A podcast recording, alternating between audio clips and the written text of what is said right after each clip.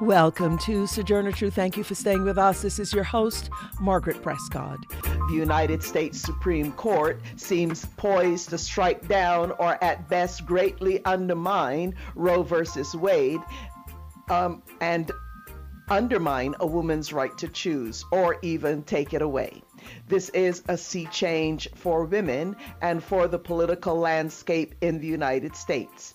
Also, decisions on several high profile cases and their impact on the rise of vigilantism in the U.S., not to mention the rise of racial tensions and a sea change in the Americas. Honduras elects a left leaning woman president, and Barbados cuts ties with the Queen and becomes a republic.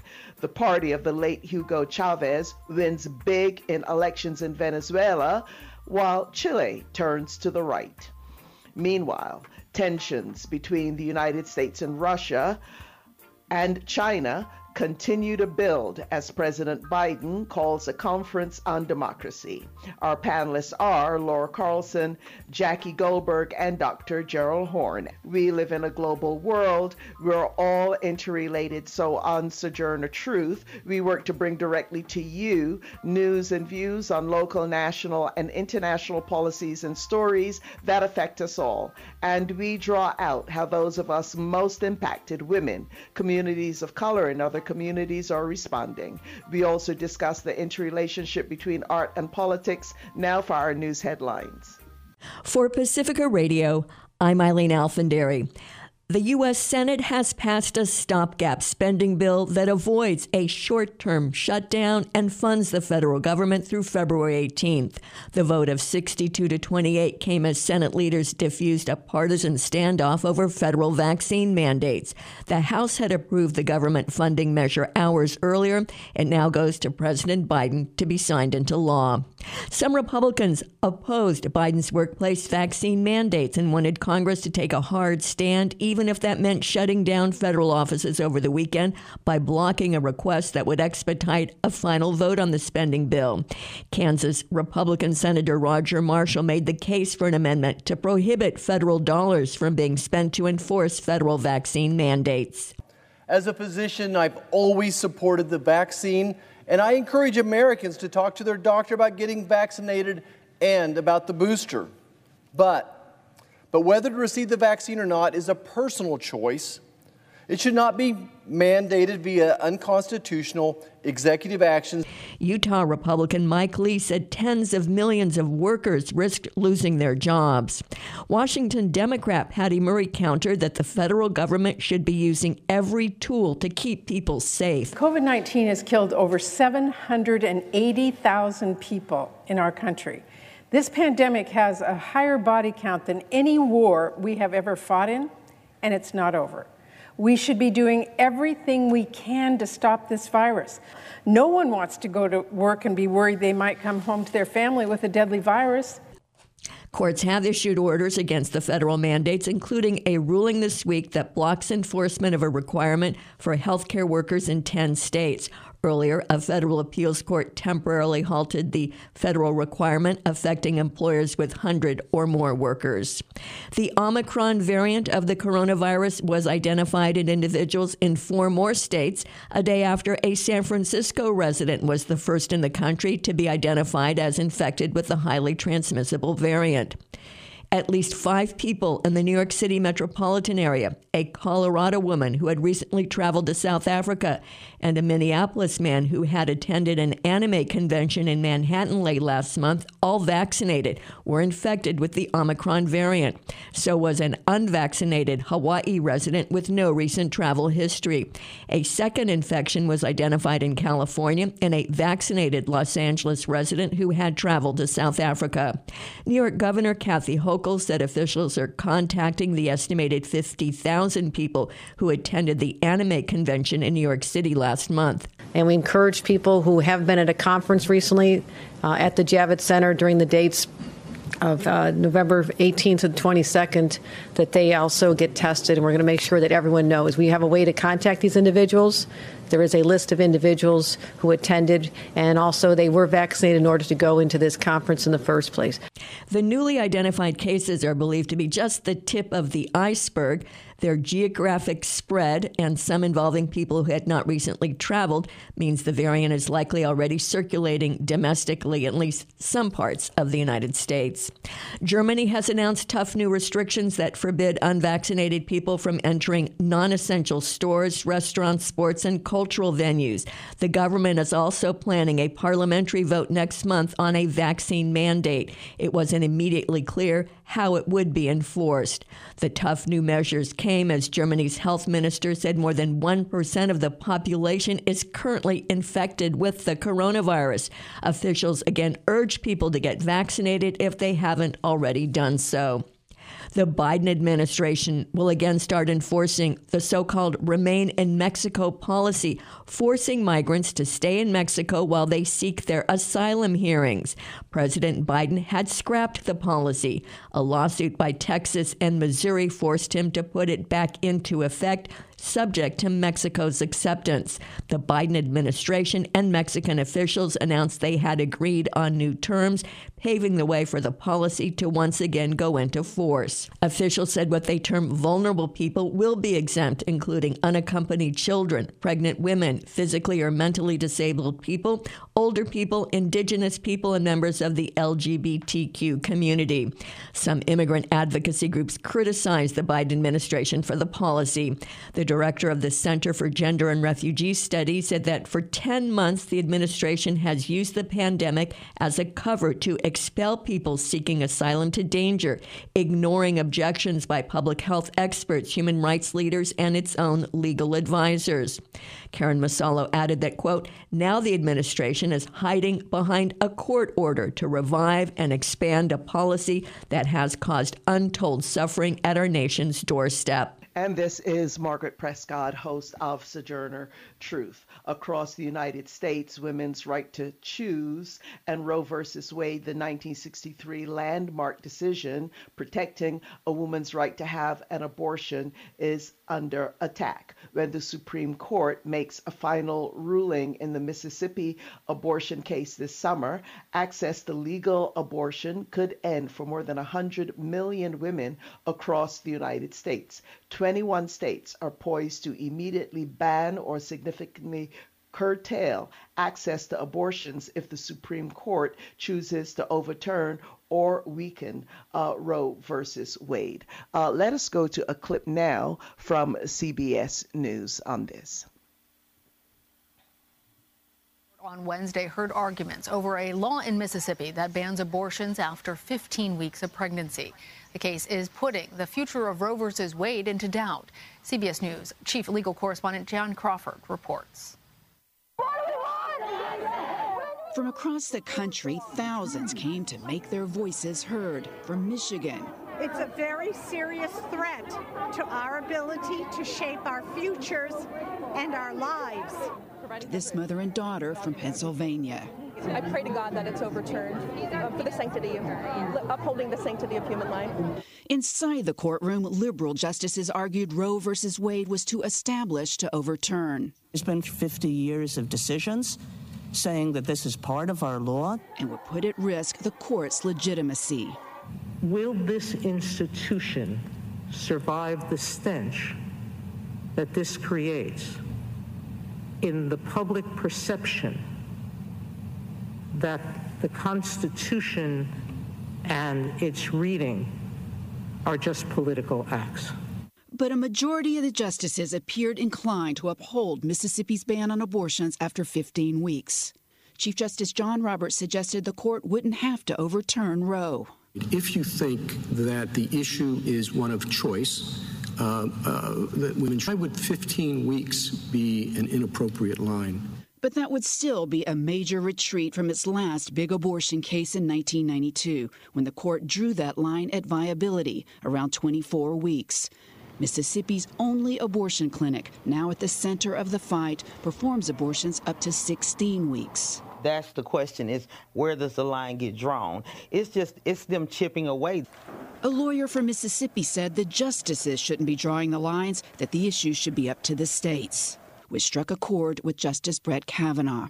Why should this court be the arbiter rather than uh, Congress, the state legislatures, state Supreme Courts, the people being able to uh, resolve this?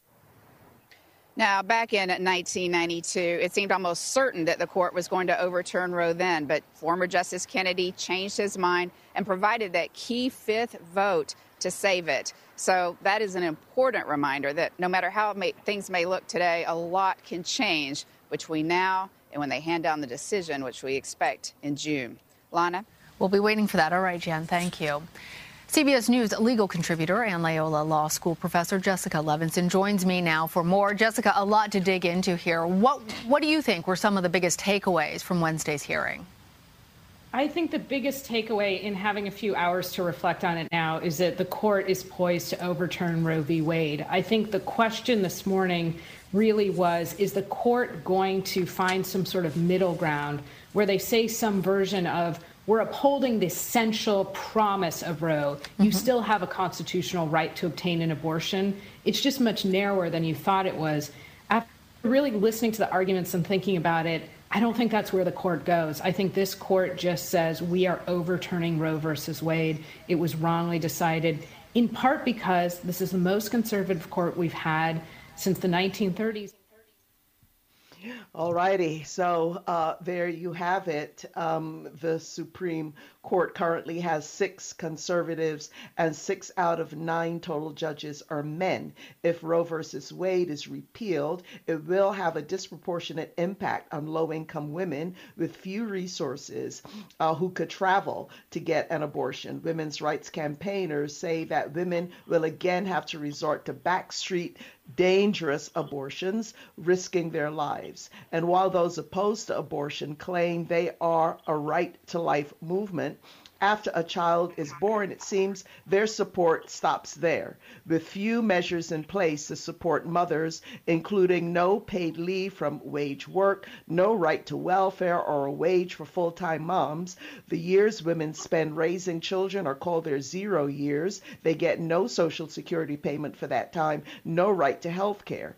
This week's uh, Supreme Court argument on abortion has pushed forward an urgency among Senate Democrats to change how the court operates, endorsing ideas like mandatory retirement for the justices or expanding the number of seats on the nine person court. And actually, we, I'd, I'd like to uh, welcome our, our panelists um, today. Uh, Jackie Goldberg, governing member of the Los Angeles School Board District 5, former member of the California State Assembly. She has previously served as a member of the Los Angeles City Council before being elected to the council. She served on and was later president of the Los Angeles School Board. Jackie Goldberg, welcome. Thank you for inviting me. Good to be back. Yeah, so good to have you back, Jackie. And Laura Carlsen, director of the Americas program and works with Just Associates, an international feminist organization based in Mexico City. She's a regular contributor to America's Updater, Foreign Policy in Focus, Counterpunch, and several Spanish language publications. She is also a television host and commentator on globalization, the drug war, immigration, and gender issues for various international news outlets. Laura, welcome. Thank you, Margaret, and greetings to our listeners. All righty, and Dr. Gerald Horne, Moores Professor of History and African American Studies at the University of Houston. He's written more than 30 books. His most recently published book is The Bittersweet Science Racism, Racketeering, and the Political Economy of Boxing. He's also the author of the award winning The Dawning of the Apocalypse The Roots of Slavery, White Supremacy, Settler Colonialism, and Capitalism in the Long 16th Century. Uh, Dr. Gerald Horne, welcome. Thank you for inviting me. Okay, uh, Jackie Goldberg, we're actually going to start uh, with you today. I'm sure you were part of the movement um, pressing for a women's right to choose. And we had Ruth Bader Ginsburg uh, among um, supporters of women's right to choose on the Supreme Court. Uh, and now uh, you have the woman, um, uh, Barrett, who was nominated by Trump, a totally opposite uh, position. So, Jackie Goldberg, your thoughts here uh, on its on the impact of what the Supreme Court seemed seems poised to do, and what can be done about it. There are all these discussions about uh, expanding the numbers of of uh, justices on the court, maybe establishing uh, term limits, but obviously the filibuster would have to be addressed if any of that will happen. Jackie Goldberg. Yes, the filibuster is the problem, of course, because uh, the reality is is that the Supreme Court was really, as it was originally thought of, was never intended to do what it has done. It was changed by some of the early uh, Supreme Court justices, very early Supreme Court justices. So the point is, is that by law, for example, uh, Congress could say, here are a group of issues that the Supreme Court may not rule on. It has the right to do that. It could simply say that the the significant rights of abortion, the rights to have a union, the right to do this, all of the they could list areas where they would not be allowed to uh, look at cases. The second thing they could do is expand the court, which I think is probably the most likely if they do anything at all. And the third is to say that you know you don't get this for life, kids. Uh, you know, so if you get appointed by some idiot uh, former president, uh, that doesn't mean that you get to screw the country for the rest of your life. Uh, because the uh, right wing decides not only to appoint right wing justices with no morals or ethics of any type, but only politics, they also decide that these people will be uh, as young as humanly possible so that they can screw the country for as long as possible. This has been going on for a very long time and only was exacerbated by the fact that Democrats were prevented from having an appointment uh, under Obama and was exacerbated by the fact that they changed their their uh, uh, rule on on uh, how many votes it took to uh, uh, uh, find a Supreme Court justice. My goal, however, is to encourage them to actually uh, do some things like look at the possibility of impeaching uh, at least two, the last two that were appointed, both of whom continuously and repeatedly said that they believed that there was precedent and they would not overturn precedent. That was not their job, not the job of the court to create new law, not the job to overturn long term precedent. Well, 49 years is about as long a precedent as we have. And I would say that I think that they should be impeached. That's, that's what I would do. That's where I would start. I would go after impeachment, even if you don't win. You hold up to scorn people who sit and lie for hours and hours and hours about who they are and what they will do, and then when they get on the court, do exactly what we knew they would do. And by the way, if you haven't sent a letter thanking Collins in in in in Maine for her vote that she knew. She said, "Oh my God, I know they will never do this to Roe. I'm a feminist. I never will let that happen." Well, I sent my letter. I hope all of you send your letter thanking her for the condition that we're in. Right. Thank you, uh, Jackie Goldberg. And Laura Carlsen, I mean, it's interesting where you have the rest of the world, even countries that had been resisting a woman's right to choose, in the direction of women's right to choose. I mean, after all, look at what has happened in Mexico, for example. Here you have the United States Supreme Court trying to turn back the clock on women. And as somebody said, well, just turning us into vessels. Laura Carlsen. That's right. And that wave of advances in women's right to choose is clearly the result of grassroots organizing because the vast majority of women in the world believe in that right. So what we're seeing in the United States is absolutely frightening, if not unexpected. It's overturning five decades of protection with no exception for rape or incest, according to this Mississippi ban. As you mentioned, it affects mostly, as we've always known, poor women who do not have access to any other options and who live in the most patriarchal and conservative states. It criminalizes women overall. It exercises absolute control over their labor force participation and their life choices. And also, as you mentioned, it's utter hypocrisy because there's no concern for children who are living and how they grow up within the country. It's completely focused on control over women, and the other arguments are just window dressing.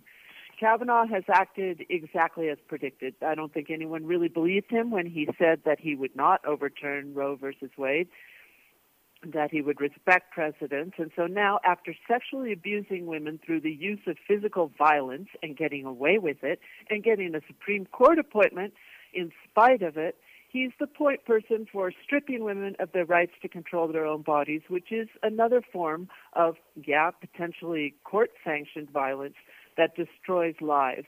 And there we have Amy Coney Barrett right alongside. In terms of the legal aspects of this, I agree that there's no middle ground. It's become very clear that what they're looking at is overturning it. And when Chief Justice Roberts talks about chipping away at the strategy by simply apparently reducing it to 15 weeks, since he is playing with that viability rule, which is at the center of the um, of the previous rulings, there's no question now, and there's no question regarding the intentions and the declarations that have come out that what they're really doing is overturning it.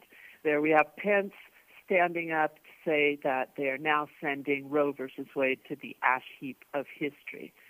This doesn't just reduce the viability turn, it really opens the door to striking down the protection uh, the core of, of the liberty argument under the 14th Amendment.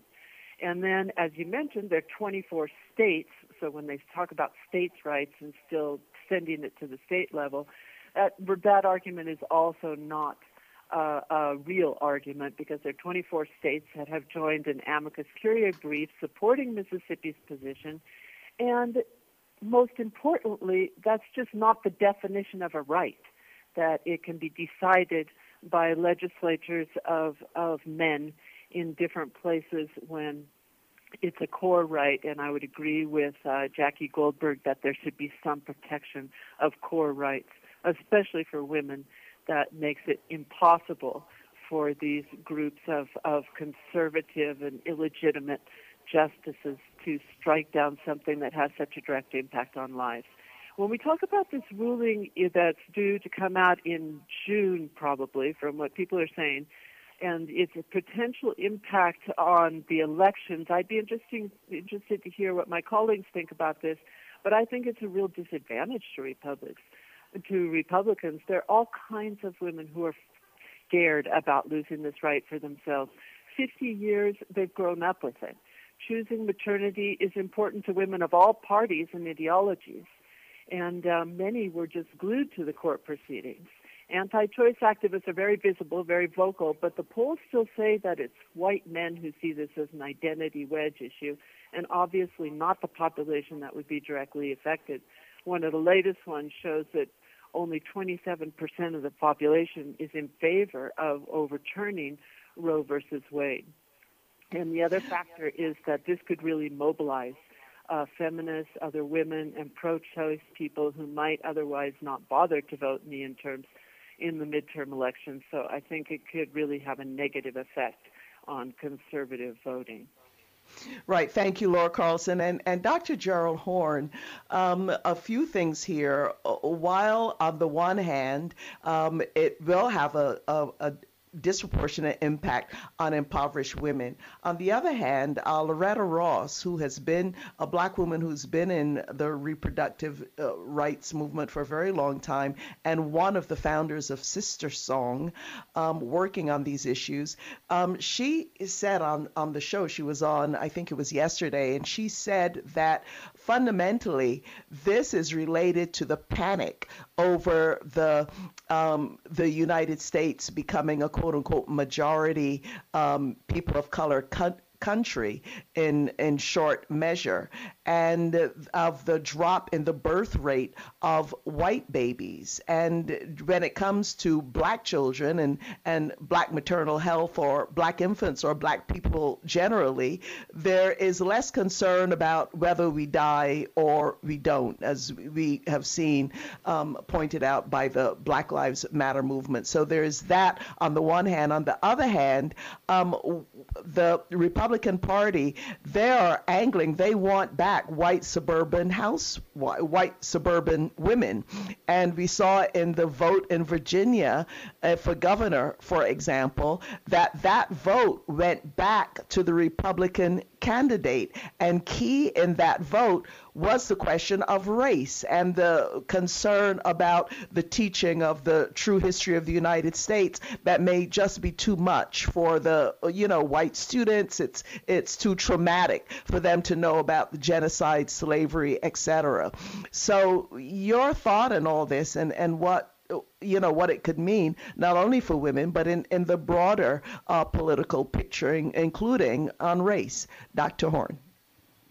well i think that Loretta Ross makes a sound point when she suggests that a lot of the anti choice movement and propaganda is pivoted around the issue of this so called declining Euro American majority. And there is a dedicated interest in making sure that women of European descent have more babies. Uh, certainly, there's little or no interest in the high infant mortality rates in the black community or the fact that across class lines, you've had a spectacular rise of death and childbirth of black women. I mean, look at what almost happened to tennis champion Serena Williams and uh, star Beyonce Knowles Carter, who also suffered during childbirth. And the specialist suggests that it has everything to do with racism. So we cannot take at face value the rhetoric of these anti choice propagandists and with regard to the Dobbs case coming out of Mississippi, it's apparent that the Supreme Court is determined to wreck the Roe versus Wade decision, either A, throwing the choice for reproductive freedom back to the states, or B, legalizing uh, abortion nationally from the Atlantic to the Pacific if that happens, the efforts taking place in California, Illinois, and New York to prepare to serve women coming from out of state, such as Texas, seeking an abortion, uh, will go for naught. I'm afraid we're going to have to ask another difficult question as well, which is is it irrelevant that the six person Republican majority on the Supreme Court that may wreck Roe versus Wade, is it irrelevant that they're all Catholics? And uh, that's a very difficult question to ask because obviously we want to evade the kind of religious tensions that have been a signature in the North Atlantic bloc uh, for centuries now. But I'm afraid that's a difficult question to ask because, in order to ask that question, we also have to raise the question of the bipartisan foreign policy that has led to a retreat of women's rights around the globe. I'm thinking, for example, of the bipartisan foreign policy that led to the rise of these right wing nationalist regimes in Poland and Hungary, who are busily circumscribing women's rights as we speak. I don't think that you can separate that from the attempt to do the same thing right here in the United States of America. Uh, with regard to whether or not this will have electoral consequences, I'm not so sure about that, but certainly I would prefer for the Republican Party to think that it will be damaging to their efforts in November 2022. Right, thank you. So, on that note, uh, we are going to take our station break now. And then, next coming up, a sea change in the Americas. And we'll talk about what all that uh, might mean and also the rise of vigilantism in the United States and other uh, and also some international issues. Stay with us. Our panelists will remain. We'll be right back. Hold on to me. Don't let me go. Who cares what they see? Who cares what they know? Your first name is free. Last name is dumb. But you still believe in where we're from.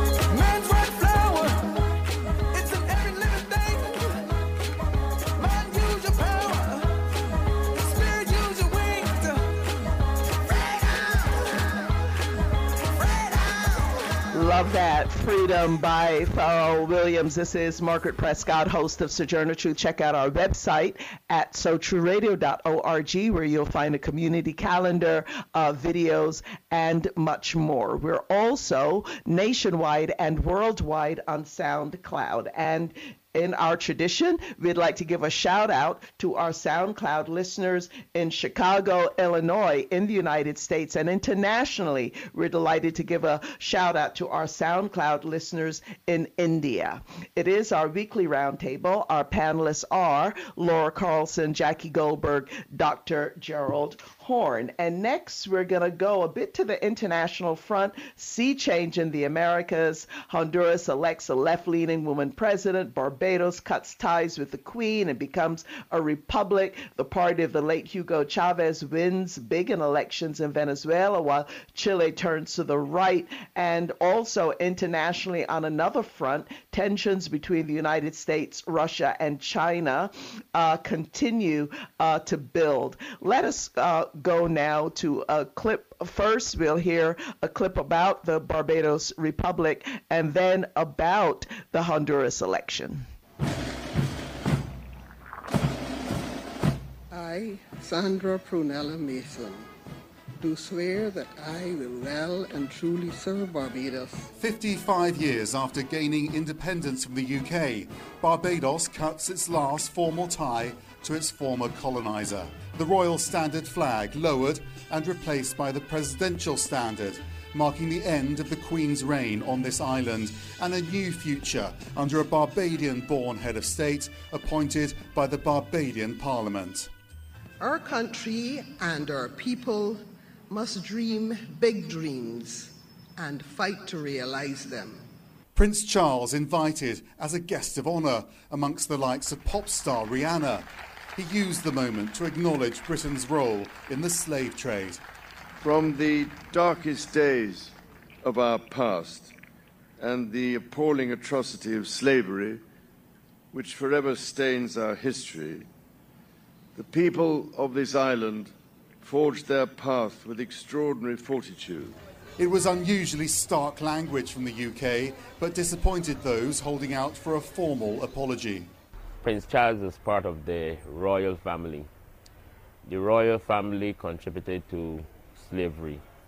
The royal family benefited from slavery financially. And many of our African brothers and sisters die in battle, okay, for change. It was in the 1620s that British settlers arrived in this paradise and they went on to build vast fortunes from the sugar and the slave trades. Calls for compensation for that dark period in British history grew louder during the Black Lives Matter protests, as did the push to a republic. Clearly, people uh, in, in Africa, in this region, in all parts of the world, still feel that profound sense of injustice. And it's quite right that we recognise that, that we, uh, we are determined that such a thing could never happen again. The Queen is still head of state in 15 countries around the world, and Republican movements in those nations will be looking at what's happened here in Barbados and hoping that this will add momentum to their own campaigns. Honduran presidential candidate Xiomara Castro looks set to be the nation's first woman president and put the country's left back in power. On Monday, one of her supporters was elated and expressed hope in Castro's campaign promises. This woman is worth more than seven men. She fought and won, thank God. We hope that she'll improve what she said jobs, health, and education. As Hondurans, we have a right to our health. Castro has promised big changes in Honduras, including a constitutional overhaul, fighting corruption alongside the UN, and loosening restrictions on abortion. With just over half the ballots counted, a preliminary tally had Castro at a nearly 20 point lead over conservative Nasry Asfura. Celebrations broke out at Castro's campaign headquarters Sunday night. Supporters danced, waved flags, and chanted JOH out, referring to two term conservative president Juan Orlando Hernandez. All righty, there you go. So, uh, Barbados, Honduras, Laura Carlsen, we're actually going to start with you uh, because there there are some major changes uh, that are happening. Um, not only Barbados, Honduras, but other uh, uh, elections that have happened in Venezuela, in in Chile, also uh, in in Nicaragua. Um, but I, I wonder your thought on it, thoughts on this, because Barbados, after 396 years, now has a woman president, a woman um, prime minister, and a woman prime minister that's very progressive. I mean, she is calling for reparations. She uh, establishing relationships, direct relationships with um, Ghana, Kenya, and other parts of the continent of Africa. She took soil from the Barbados Newton slave burial ground when she went to visit um, uh, Ghana. She made quite a stir at a speech she gave at the UN where she quoted Bob Marley. She made quite a stir at the COP26 uh, uh, conference, speaking for a lot of the global South, where she also uh, went on to quote another musician, Eddie Grant, about who will mourn for us on the front lines. So uh, Laura Carlsen, just your thoughts on the implications of the elections on the one hand, and then what's happening in this small island nation of Barbados on the other. Laura Carlsen.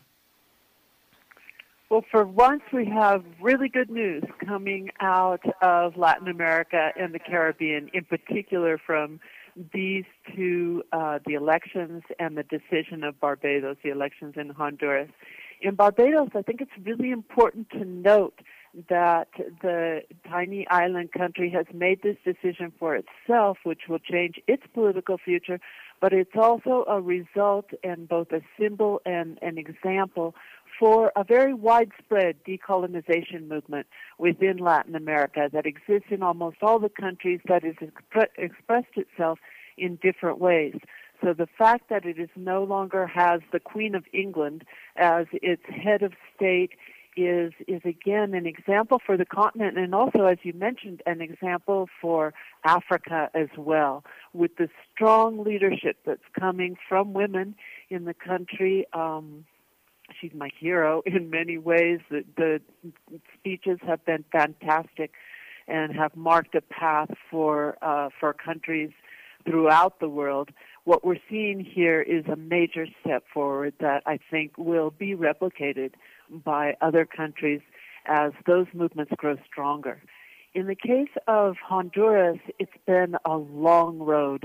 We're talking about since the military coup in 2009, the country has gone from bad to worse. The United States supporting governments, one after the other, that had no popular legitimacy and that imposed this neoliberal model on the country that stripped them of public goods, that displaced local campesino, peasant farmer, and indigenous communities to take natural resources for transnational corporations, that has been famous worldwide for its levels of corruption, stealing public resources from an extremely poor population, complicity with organized crime, the brother of the president convicted for drug trafficking in a New York court, and the president himself implicated in that case and others. You know, it had it had really become the example of a basket pay, of a basket case, despite the struggle of the Honduran people to try to fix things, to try to defend themselves, to try to defend their land and their resources. And the example, um, the global example of individuals like land defender, indigenous land defender Berta Cáceres, who was assassinated to show how high the stakes had become in Honduras. So now they have not just a woman president, but a feminist left wing president in the country. And that doesn't mean things are going to change from one day to another. I've talked to a lot of people there and they're celebrating in the streets, not just in party headquarters, because for a lot of people it wasn't about the party. It wasn't about even the candidate or the elections. It was about getting some breathing room. It was a life and death issue of whether in their movements they could continue to survive as they defended what's most important to their communities. So there is a lot of joy, a lot of hope, something that Honduras had not had as evidenced by the fact that you know hundreds of thousands migrated every year uh, when they would have stayed home if they had had that opportunity. And now there is hope, and they're facing some big obstacles. The United States has indicated that it will not support demilitarizing the country, where the where the military has been used throughout the country to repress popular movements. There's some indications that it will continue to impose these mega projects and extractivist model of exploitation of natural resources that has caused so many conflicts with local communities and has drained resources from the country. Uh, the president has come out in favor of abortion rights, talking about uh, the the first issue we discussed, and has been very clear that she will defend women's rights. And the international right was involved in this election and will be involved in the pushback to all those measures. In Honduras, they have a neoliberal experiment, the most radical in the world, of actually ceding national territory and resources to transnational corporations where they are exempt even from national law. It's called the zones of economic development. And so there are major investors that are very interested in making sure that the new president doesn't revert that, and she has promised to do it. Uh, it's going to be a time when, with this new hope, we have a major responsibility as the international community to support their attempt to turn their country around at this time, and solidarity will be crucial on that. Very quickly, looking at some of the other elections, you know, we can't talk about a tide because there's some mixed results. In the regional elections in Venezuela on November 21st, President Nicolas Maduro's allies won 20 of 23 government posts. The opposition participated for the first time in a long time, and election observers stated that the process was was peaceful and uh, much improved over past elections in terms of equity and access to the vote. So we now have a renewed legitimacy that hopefully will contribute to serious discussions and peace talks. The talks that were taking place in Mexico actually broke down for, due to a provocation by the U.S. government. There are clearly forces that do not want to see a peaceful solution in Venezuela because what they want is regime change, no matter how many lives it costs, and it's already costed many, many lives due to the extreme economic sanctions. Now it appears with this vote, people are saying, why is the U.S. government starving my family? and there may be less support for these cruel sanctions that are in place. In Chile, we have the ultra right winning the first round. However, there were millions, I mean, not millions, but many parties involved. So as we look at the situation now, it looks like the left wing young candidate is leading for the second round. And that's a very important process because they're going through a constitutional assembly and looking to put more equitable and people based policies into effect in the very near future. Right. Thank you. Thank you for that uh, breakdown, Laura Carlsen. And uh, Jackie Goldberg, you very well may want to comment on these uh, sea change in the Americas. Um, you know, but uh, one thing I'm, I'm thinking of is, you know, I'm from Barbados, so proud of my island nation there. And our first, our first prime minister um, who tried for a republic but didn't get it, one of the things he said in a message really to the United States is Barbados is a friend to all but a satellite to none. And that really takes us to other um, issues on the international front. You know, this kind of growing tensions between uh, China, um, Russia, and the United States. I'm sure Dr. Horne will want to weigh in on, on that as well. Um, as the, the Biden administration has called this conference of uh, democracy, he's invited the opposition, the defeated opposition uh, figure uh, um, from Venezuela, which a lot of people are, are shocked at. But the U.S. kind of trying to maintain this kind of international hegemony as the, the democratic leader in the world. So you may want to comment on that as well. Um, Jackie Goldberg. Well, I think Honduras is showing us how to have a peaceful transition from one administration to another. I think we can learn a lot from them. Uh, because that's what they did, and it's a very important thing that that happened. Because you know, in the past, when when progressives, Repub- social democrats, socialists of any type in Central America in particular, but also in South America, were elected, United States and other countries used to move in and try to overthrow them. That's why I'm so distressed by what's happening in the Nicaragua elections of November. Uh, you know, they outlawed most of the parties. Anytime anybody can claim 97% of the votes, I very am very disturbed. So I think what we're seeing, though, is, is that that that the the the drift toward um, authoritarian regimes can be seen in in Chile, in Costa Rica, uh, in a few other places in South in Nicaragua. Uh, clearly, that that's in one direction, and in the other direction, you have uh, the wonderful changes that are happening in Honduras, we hope, in the Barbados. But it's not just there too. There are there's there are struggles going on in Brazil.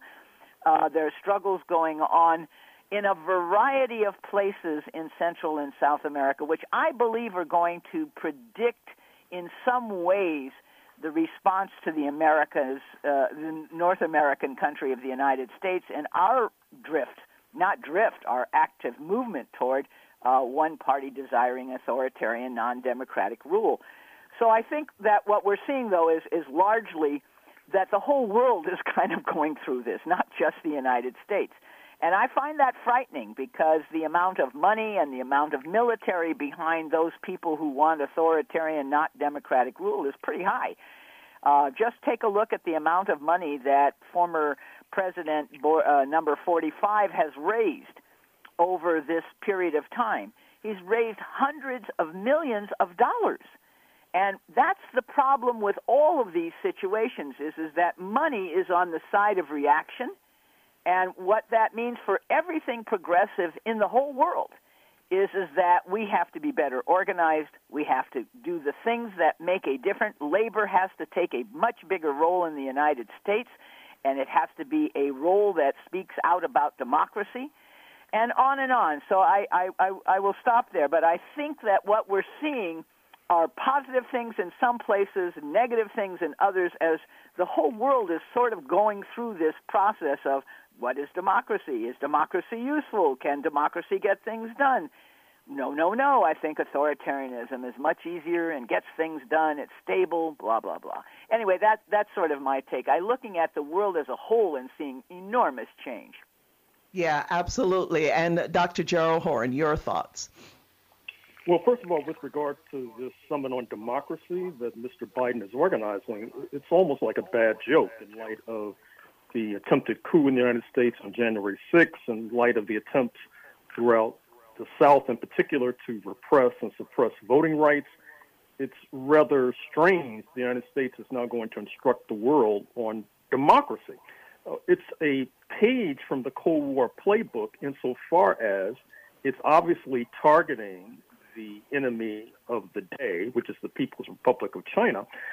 But unlike the Cold War, when you had African and Caribbean nations surging to independence, and the United States felt it had to appeal to these nations more effectively by getting its human rights house in order. Therefore, you have the Voting Rights Act of 1965 uh, coming out of that context.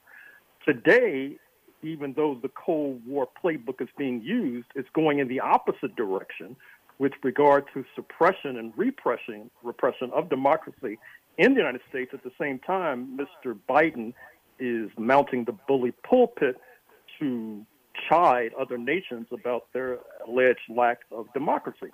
Uh, with regard to Barbados, this is very significant, and it's also uh, rather unusual, I would say, with regard to the Caribbean nations, because generally speaking, uh, Jamaica is to the left of Barbados and is in the vanguard, and yet Jamaica still has Queen Elizabeth as the head of state, and Barbados Barbados has moved to its left. And I think it's very significant as well because it'll make Barbados better positioned to clamor for reparations uh, from London, which is the order of the day. And also, we should not see the Queen being the head of state as being an irrelevancy. The Queen has a local representative known as the Governor General uh, in Barbados until quite recently, and of course, still continuing in Canada, in Australia, in Jamaica, etc. And over the decades, the governor general has been involved in domestic politics. For example, in the effective coup d'etat against a Labour Party government in Australia in the mid 1970s, which of course uh, has been depicted by Hollywood in the film I recommend, starring Sean Penn, The Falcon and the Snowman. So you can't get away from the fact that Barbados has moved closer to democracy by saying that the head of state of that Caribbean island it's not something to be uh, inherited uh, through heredity. That is to say, Prince Charles, supposedly, if they had not changed the system, would be the next head of state uh, in uh, Barbados. And it seems to me that you can't talk about democracy on the one hand, and on the other hand, say, say that the head of state can be passed down through matter of genes. Right, thank you, Dr. Horne. And just uh, wrapping up, uh, Jackie Goldberg, we're actually going to start with you on this on this segment because, uh, and and hopefully, uh, Dr. Horne and others will have a chance to weigh in um, the rise of vigilantism in the United States, of course, it's had that history. The uh, the recent high-profile trials, um, the Rittenhouse uh, verdict in, in particular, but also in the Charlottesville uh, trial, you saw that uh, the jury could not come to a decision on the KKK Act um, way back from the 1800s uh, in terms of federal charges, and the, that is the act that some elected officials are going to be using um, to sue the Trump administration on around what happened on January 6th. And then another very disturbing breaking news thing that I saw is that Florida Governor DeSantis, who is trying to be to the right of Donald Trump, he wants, uh, he's proposing a new civilian military force in Florida that he would control. Legally, apparently, Florida has the right to do it, but a lot of people are saying that DeSantis wants his own vigilante uh, militia.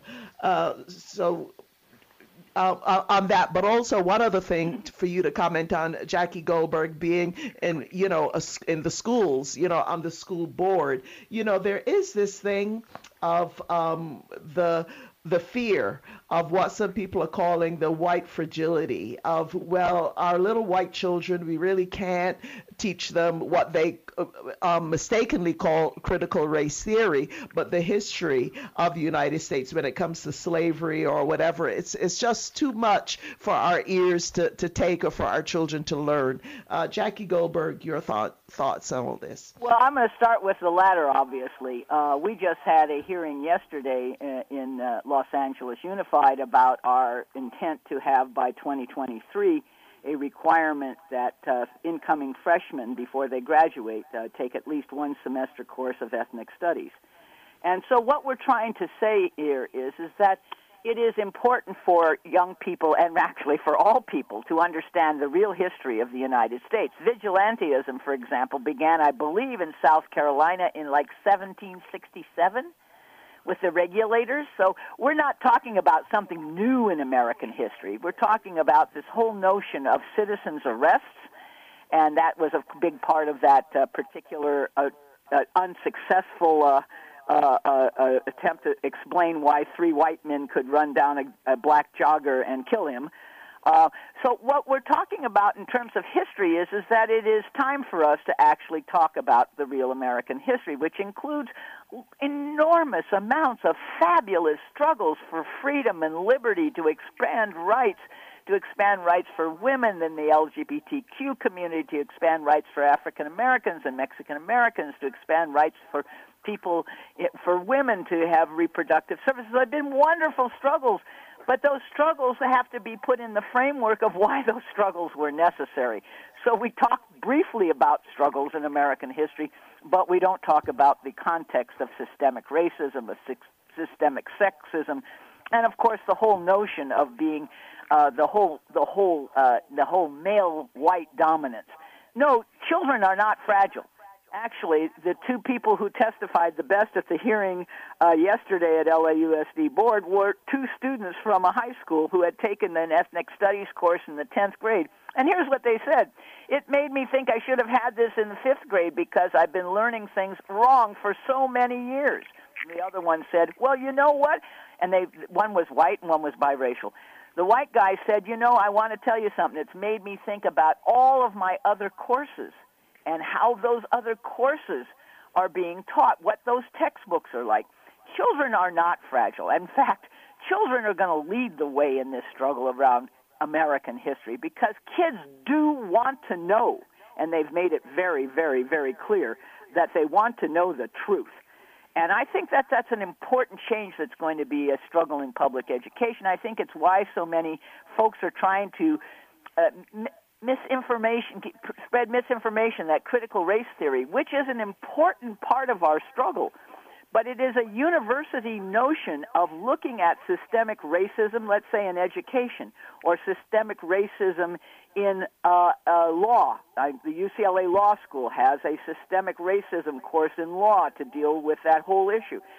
Systemic racism is an is a general term that I use to talk about all the types of discriminations that this country has been a part of, but it is a part of the notion that you can undo it, that you can understand it, that you can put it in a context, that you can fight it. And I think that that's a, a very positive part of the future of public education. Right. Thank you, uh, Jackie Goldberg. Looking at the clock, Laura Carlsen, you likely will have about just one minute and a half. Keep that in mind. And for those who want to know about Dr. Horne's thoughts on all of this, we did a one hour special with Dr. Horne uh, last Friday. And I suggest that you all listen up because he had a lot to say about all of these topics. But Laura Carlsen, you have about a minute and a half on this. Just very quickly, I think the verdict in the Charlottesville case, is, even though it awards 25 million in damages, even though the state has pressed the conspiracy charges, by deadlocking on the federal conspiracy charges, they're sending a message that this was an individual and not structural problem in many ways. The 1871 KKK Act is significant. The National Constitution Center cites historian Eric Foner in saying that that legal offensive really broke up the Klan at the time. And it's based on whether they engaged in race-based violent conspiracy. That needs to be said. That needs to be identified.